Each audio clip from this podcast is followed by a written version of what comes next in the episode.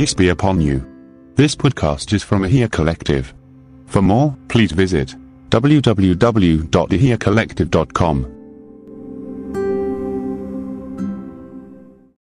الحمد لله رب العالمين اللهم صل على محمد وعلى آله وصحابه أجمعين أعوذ بالله من الشيطان الرجيم بسم الله الرحمن الرحيم വല്ലദീന യക്നിസൂന ദഹബ വൽ ഫില്ലത്ത വലായും ഫിഖൂന ഹാഫി സബീലില്ല വലായും ഫിഖൂന ഹാഫി സബീലില്ലാഹി ഫബഷീർ ഹുംബി അദാബിൻ അലീം. സുതക്കല്ലാഹുൽ അലീം പ്രിയപ്പെട്ട സുഹൃത്തുക്കളെ സക്കാത്ത് സീരീസിന്റെ മൂന്നാമത്തെ ഭാഗമാണ്. ഇന്ന് നമ്മൾ ചർച്ച ചെയ്യുന്നത് സ്വർണത്തിന്റെയും വെള്ളിയുടെയും സക്കാത്തും അതുപോലെ പണത്തിന്റെ സക്കാത്തുമാണ്. പ്രവാചകർ സല്ലാഹു അലൈഹി സ്വലമയുടെ കാലത്ത് പണമായിട്ടുണ്ടായിരുന്ന രണ്ട് ലോഹങ്ങളായിരുന്നു സ്വർണവും വെള്ളിയും. പണമെന്ന് പറയുന്നത് വസ്തുക്കളുടെ വിലയെ പ്രതിനിധീകരിക്കുന്ന വിലയെ മെഷർ ചെയ്യുന്ന അതുപോലെ വിലയുടെ പകരമായിട്ട് നിൽക്കുന്ന ഒരു മീഡിയം ഓഫ് എക്സ്ചേഞ്ച് ഒക്കെയാണ് പണം. അന്നുണ്ടായിരുന്ന പണങ്ങളാണ് ദീനാറും ദിർഹമും. ദീനാറ് സ്വർണമാണ് ദിർഹം വെള്ളിയാണ്. റസൂലുള്ളാഹി സല്ലു അലൈഹി വസല്ലമ പറഞ്ഞത് ഇരുപത് ദീനാർ ഉണ്ടെങ്കിൽ സക്കാത്ത് നൽകണമെന്നാണ്.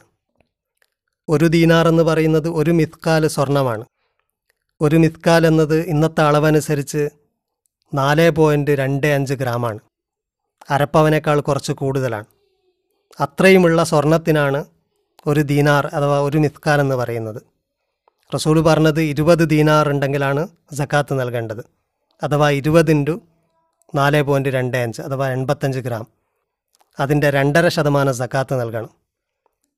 വെള്ളി നാണയം അഥവാ ദിർഹമിന്റെ കാര്യത്തിലാണെങ്കിൽ ഇരുന്നൂറ് ദിർഹം അഥവാ ഇരുന്നൂറ് വെള്ളി നാണയം ഉണ്ടെങ്കിലായിരുന്നു റസൂൽ സക്കാത്ത് നിർബന്ധമാക്കിയത്.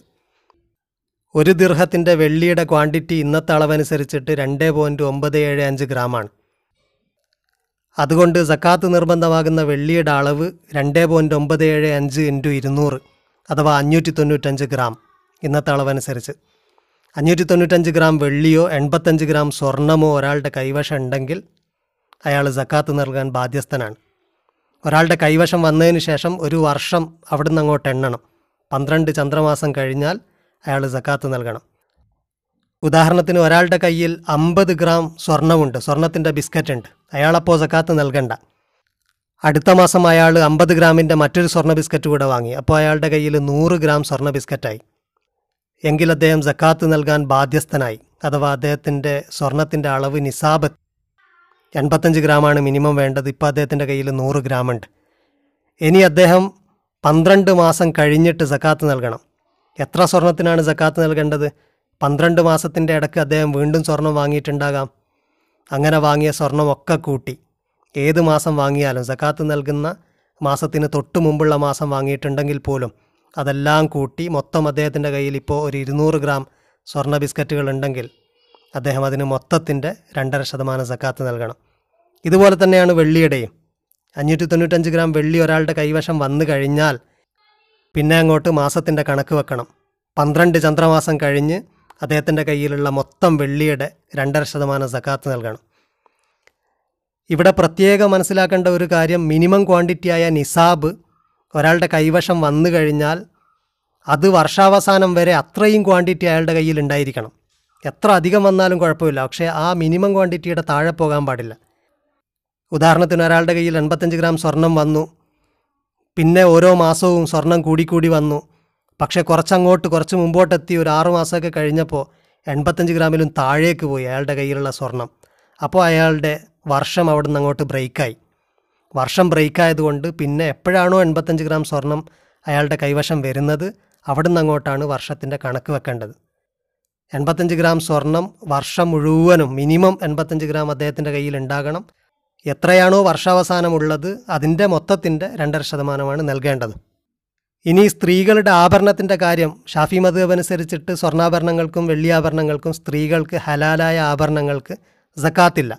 പക്ഷേ വളരെ ദൂർത്തായിട്ട് സ്ത്രീകൾ ഉപയോഗിക്കുന്ന ആഭരണങ്ങളുണ്ടെങ്കിൽ സാധാരണ രീതിയിൽ മിതമായ ഒരളവല്ലാതെ വളരെ വലിയ ഒരു അളവിലുള്ള ഉദാഹരണത്തിന് ഒരു നൂറ് ഗ്രാമിന്റെ പാദസരമോ ഒരു അമ്പത് ഗ്രാമിന്റെ വളയോ അങ്ങനെയൊക്കെയുള്ള വലിയൊരു ക്വാണ്ടിറ്റിയിലുള്ള വല്ലതും ആരെങ്കിലും ധരിക്കുകയാണെങ്കിൽ അതിന് സക്കാത്ത് നൽകണം. അതുപോലെ ഭൂമിയിൽ നിന്ന് കിട്ടുന്ന സ്വർണ വെള്ളി നിധിക്ക് ഭൂമിയിൽ കുഴിച്ചപ്പോൾ പഴയ സ്വർണത്തിന്റെയോ വെള്ളിയുടെ നിധി കിട്ടി അങ്ങനെ കിട്ടിക്കഴിഞ്ഞാൽ അതിന് ഉടനെ തന്നെ ഇരുപത് ശതമാനം സക്കാത്ത് നൽകണം. വർഷം കാത്തു നിൽക്കേണ്ടതില്ല. മറ്റതിന്റെയൊക്കെ നിസാബ് നമ്മുടെ കയ്യിൽ എത്തിക്കഴിഞ്ഞാൽ പിന്നെ ഒരു വർഷം കഴിഞ്ഞിട്ടാണ് സക്കാത്ത് നൽകേണ്ടത്. നിസാബ് throughout the year minimum നമ്മുടെ കയ്യിൽ ഉണ്ടായിരിക്കുകയും വേണം ഇതാണ് സ്വർണത്തിന്റെയും വെള്ളിയുടെയും സക്കാത്തിന്റെ കാര്യം. ഇതേപോലെ തന്നെയാണ് പണത്തിന്റെ സക്കാത്തും. കാരണം സ്വർണ വെള്ളി നാണയങ്ങളായിരുന്നു പണമായിട്ട് ഉപയോഗിച്ചിരുന്നത്. പിന്നീട് അബ്ബാസി കാലഘട്ടത്തിലും മറ്റുമൊക്കെയാണ് സ്വർണം വെള്ളി അല്ലാത്ത കോപ്പറിന്റെ ചെമ്പിന്റെ നാണയങ്ങൾ വന്നത്. അതിനെ ഫുലൂസ് എന്നാണ് പറയുന്നത്. ഇത് മൂന്നുമാണ് ഇസ്ലാമിക ലോകത്തുണ്ടായിരുന്നത്. കോപ്പറിന്റെയും സ്വർണത്തിന്റെയും വെള്ളിയുടെയൊക്കെ. റസൂല്ലായി സല്ലാ വസ്ലമയുടെ കാലത്ത് ബൈസന്റെയിന്റെയും സസാനിദ് എംപയറിന്റെയൊക്കെ അവർ മിന്റ് ചെയ്ത കോയിനുണ്ട്. മദീനയിലാണെങ്കിൽ മിന്റ് ചെയ്തിട്ടില്ല. അമവി ഭരണകാലത്താണ് മിന്റ് ചെയ്യുന്നത് കോയിന് അതുവരെ മിന്റ് ചെയ്യാത്ത അതിന്റെ തൂക്കം നോക്കിയിട്ടായിരുന്നു ഉപയോഗിച്ചിരുന്നത്. മിന്റ് ചെയ്തതും തൂക്കം നോക്കിയിട്ട് രണ്ടും റസൂലിന്റെ കാലത്ത് ഉപയോഗിച്ചിരുന്നു. പണമെന്ന് പറയുന്നത് ഈ സ്വർണത്തിന്റെയും വെള്ളിയുടെയും അപ്പുറത്ത് നമ്മൾ ഇന്ന് പണമായിട്ട് ഉപയോഗിക്കുന്ന നമ്മുടെ ക്യാഷ് കറൻസികൾ ബാങ്ക് ഡെപ്പോസിറ്റ് അതുപോലെ തിരിച്ചു കിട്ടുന്ന നമുക്ക് കടങ്ങൾ മറ്റ് പലതരത്തിലുള്ള ഡെപ്പോസിറ്റുകൾ റിസർവുകൾ എല്ലാം ഉൾപ്പെടെ ക്യാഷായിട്ട് നമ്മുടെ കയ്യിലുള്ളതെല്ലാം അഞ്ഞൂറ്റി തൊണ്ണൂറ്റഞ്ച് ഗ്രാം വെള്ളിയുടെ വിലക്ക് തുല്യമായിട്ട് അതായത് മുപ്പത്തെട്ടായിരത്തി എഴുന്നൂറ്റി മുപ്പത് നാല് ഏപ്രിലിന്റെ റേറ്റ് എടുക്കുകയാണെങ്കിൽ മുപ്പത്തെട്ടായിരത്തി എഴുന്നൂറ്റി മുപ്പത് രൂപക്ക് തുല്യമായിട്ട് നമ്മുടെ കയ്യിൽ ഉണ്ടാകുമ്പോൾ നമ്മുടെ കയ്യിൽ സക്കാത്ത് കൊടുക്കേണ്ട മിനിമം എമൗണ്ട് വന്നു നിസാബ് വന്നു. ഇനി അവിടെ നിന്ന് അങ്ങോട്ട് എണ്ണണം. ഒരു വർഷം കഴിഞ്ഞാൽ ഒരു വർഷം കഴിഞ്ഞിട്ട് എത്രയാണോ നമ്മുടെ കയ്യിലുള്ളത് അതിന്റെ രണ്ടര ശതമാനം കൊടുക്കണം.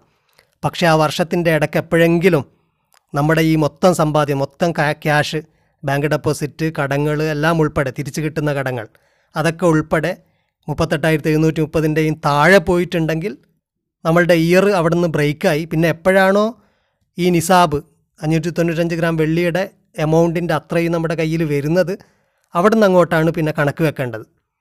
കണക്ക് വെച്ച് വർഷാവസാനത്തിൽ എത്രയാണോ നമ്മുടെ കയ്യിൽ മൊത്തം അപ്പോൾ ഉള്ളത് അതിന് മൊത്തത്തിൽ കൊടുക്കണം. ചിലപ്പോൾ സക്കാത്ത് കൊടുക്കുന്ന മാസത്തിന്റെ തൊട്ട് മുമ്പിലത്തെ മാസം വലിയൊരു എമൗണ്ട് വന്നിട്ടുണ്ടാകാം. എങ്കിലും അതുകൂടെ ഉൾപ്പെടെ മൊത്തം എത്രയാണോ ഉള്ളത് അതിന്റെ രണ്ടര ശതമാനം സക്കാത്ത് നൽകണം. ശമ്പളമൊക്കെ വാങ്ങുന്ന ആളുകളാണെങ്കിൽ ഉദാഹരണത്തിന് ഒരു മുപ്പതിനായിരം ശമ്പളം വാങ്ങുന്ന ആൾ ആദ്യത്തെ മാസം മുപ്പതിനായിരമാണ് ശമ്പളം കിട്ടിയത്. അപ്പോൾ നിസാബിന്റെ എമൗണ്ട് അദ്ദേഹത്തിന്റെ കയ്യിലില്ല രണ്ടാമത്തെ മാസവും ശമ്പളം കിട്ടി മുപ്പതിനായിരം. പക്ഷേ ആദ്യത്തെ മാസം മുപ്പതിനായിരത്തിൽ ഒരു ഇരുപതിനായിരം ചിലവായി പോയിട്ടുണ്ടെങ്കിൽ ബാക്കി പത്തായിരമേ ഉള്ളൂ. നാൽപ്പതിനായിരം ഇപ്പോൾ കയ്യിലുണ്ട്. അപ്പോഴും നിസാബ് എത്തി. മുപ്പത്തെട്ടായിരത്തി എഴുന്നൂറ്റി മുപ്പതാണ് പുതിയ കറണ്ട് റേറ്റ് പിന്നെ അങ്ങോട്ട് പന്ത്രണ്ട് മാസം എണ്ണണം. ഈ പന്ത്രണ്ട് മാസത്തിന്റെ ഇടയ്ക്ക് എപ്പോഴെങ്കിലും മുപ്പത്തെട്ടായിരത്തി എഴുന്നൂറ്റി മുപ്പതിനേക്കാൾ താഴെ പോയിട്ടുണ്ടെങ്കിൽ അദ്ദേഹത്തിന്റെ ഇയർ അവിടുന്ന് ബ്രേക്കായി പക്ഷെ അങ്ങനെ ഒരു ഘട്ടത്തിലും താഴെ പോയിട്ടില്ല. അദ്ദേഹത്തിന് റിസർവായിട്ടും കടം കൊടുത്തതായിട്ടും ഡെപ്പോസിറ്റായിട്ടും ഒക്കെ ഈ ഒരു എമൗണ്ട് ചുരുങ്ങിയതുണ്ടെങ്കിൽ പന്ത്രണ്ട് മാസം കഴിഞ്ഞിട്ട് അദ്ദേഹം മൊത്തം കണക്ക് നോക്കണം. അപ്പോൾ എത്രയാണുള്ളത്? അതിന്റെ അതിന്റെ ഇടയിൽ ചിലവാക്കി പോയതല്ല. അപ്പോൾ ഉള്ളത് കൊടുത്ത കടം ഉൾപ്പെടെ അപ്പോഴുള്ളത് മൊത്തം നോക്കിയിട്ട് അതിന്റെ രണ്ടര ശതമാനം സക്കാത്ത് നൽകണം. ഇനി കിട്ടാ കടമാണെങ്കിൽ അതെന്തെങ്കിലും കിട്ടുമെങ്കിൽ കഴിഞ്ഞ എല്ലാ വർഷത്തെയും ഒരുമിച്ചിട്ട് അത് കിട്ടുമ്പോൾ കൊടുത്താൽ മതി. ഇത്രയുമാണ് പണത്തിന്റെ സക്കാത്തിനെക്കുറിച്ച് പറയാനുള്ളത്.